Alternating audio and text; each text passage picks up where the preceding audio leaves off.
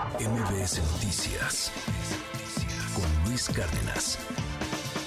Y justamente hoy vamos a hablar de cultura digital.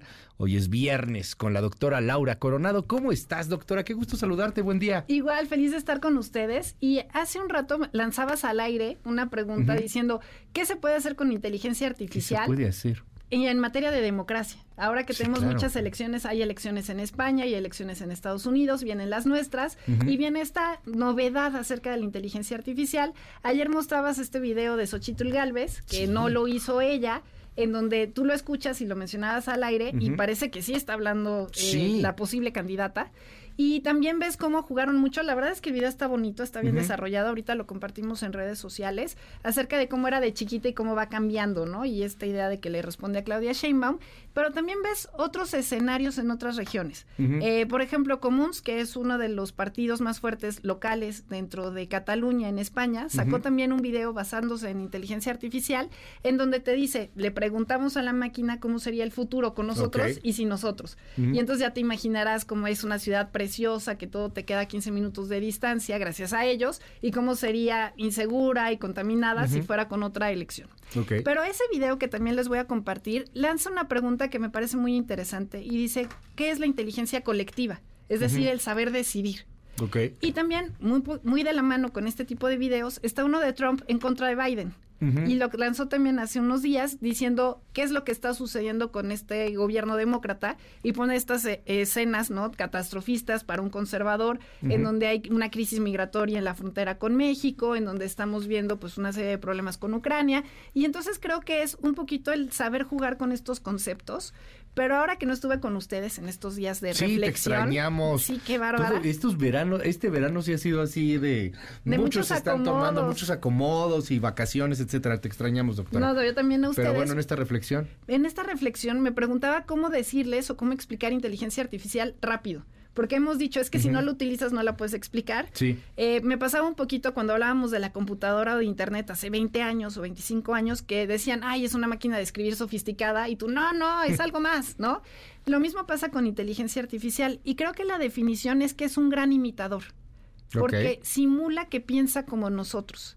Y hay distintos tipos de inteligencia artificial, según los expertos, y una de ellas, que es la que estamos viviendo, es la que es reactiva. Es decir, tú le das información, le preguntas cosas y a partir de ahí te da respuestas. Genera, ¿no? La generativa. Es, esa es la reactiva. Cuando llegamos a la generativa es que se alimenta de sus ah, propias respuestas y de las preguntas de otros.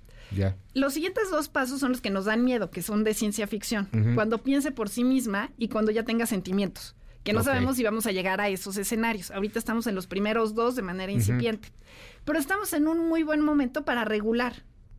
¿Por qué? Porque decía Jacinto de Benavente, bienaventurados sean nuestros imitadores porque de ellos son nuestros defectos. Déjame poner este audio. A ver, pongamos aquí a Xochitl Galvez para que tengamos el contexto de, de lo que es. Yo, yo venía eh, en, en, un trayecto y a mí me pareció muy buena la respuesta de Xochitl y estaba escuchando un programa de radio y lo daban como la respuesta de Xochitl. Pero no y Xochitl Galvez dijo esto. A ver, escuchemos. Me dice Claudia que no cualquier mujer puede ser presidenta. Y tiene razón. No puede quien no tiene con qué. No puede quien necesita que le ayude. Ya después viene la musiquita y todo lo que quieras. Y ya solamente escuchándolo, y ya que lo he escuchado como cinco, seis, siete veces, ya detecto un algo que podría no ser la voz.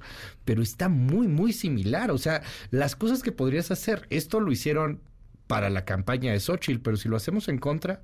Y si lo hacemos a favor de cualquier otra persona o en contra de cualquier otra persona, si hacemos un audio no está regulado. De Noroña diciendo el presidente es un corrupto.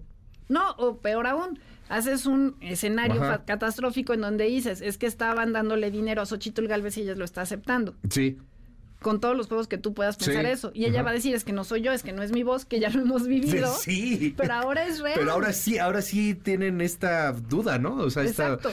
Y entonces lo que este, tendríamos que analizar es esta idea que te decía yo de esta inteligencia colectiva. Sí, claro. O sea, ¿qué le vamos a creer y qué no le vamos a creer? Y cómo vamos a utilizar esta inteligencia artificial como novedad. Ahorita estamos de romance, ahorita es todo lo bonito. Vamos a esperar cuando vengan los catorrazos. Ahora, este en el punto de vista de la democracia, pero en, en la individualidad. Eh, que a final de cuentas genera la inteligencia colectiva, estamos viendo también una entrada brutal de la inteligencia artificial, esta novia de inteligencia artificial.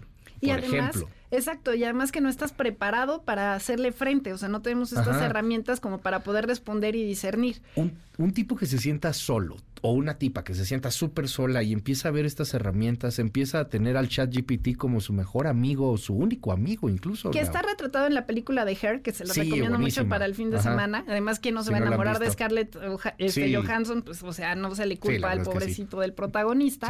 Pero al final lo que estamos viendo es que la inteligencia artificial como un gran peligro es que aísla. Es diferente a la inteligencia humana o a la inteligencia que no es modernista, no sé si me explico. Claro. O sea, cuando hablamos de genialidad.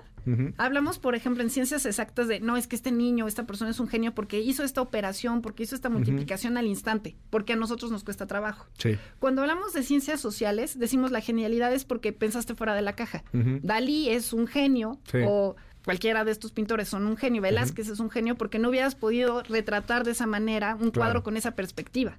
Se salió de lo Ujú, de lo realmente convencional. Exacto. Ya. La inteligencia artificial como herramienta lo que te da es que no necesitas técnica, necesitas conceptos. Ahora cualquiera puede hacer cualquier cosa. Lo que necesitas, y por eso está bien el video de Xochitl, es este golpe mediático.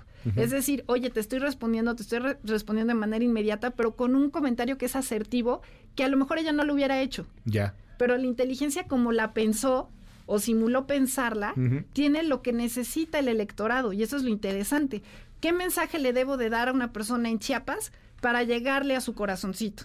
Y entonces me va a decir, a partir de los datos que tiene de población, de demografía, cuántas mujeres, cuántos hombres, cuántos Te va a dar jóvenes. ideas. Te va a dar las ideas, pero Sí, además con cañón. muchísima información. Sí. O sea, te da el pulso. La ventaja que tuvo en su momento. Vicente Fox, y bueno, aquí no es la mesa política y por Sí, eso sí, van sí. a hablar Hernán y Juan Ignacio, pero la ventaja que tenía Vicente Fox es que era un candidato que utilizó la mercadotecnia. ¿Por qué? Porque era, por un lado, el rancherote que era del pueblo, ¿no? Que usaba sus Claro. hebillas, y por otro lado, había trabajado en Coca-Cola y podía hablar con empresarios. No sé si Xochitl puede hacer este tránsito de decir, hago match con los indígenas y hago match con el empresariado. Pero lo que sí le puede decir la inteligencia artificial es qué mensaje debes de tener para cada uno de estos electores y a partir de ahí personalizarlo. Y se va a oír más natural que el acento tabasqueño de la Sheinbaum. Está interesantísimo el tema, ¿eh? O sea, si, si en su momento Fox, por ejemplo, tuvo la fuerza del marketing, Ajá. hoy el candidato que tenga la fuerza de la inteligencia artificial utilizada a su favor Sabiéndolo utilizar, puede sabiendo ser preguntar, un cohete. es la diferencia.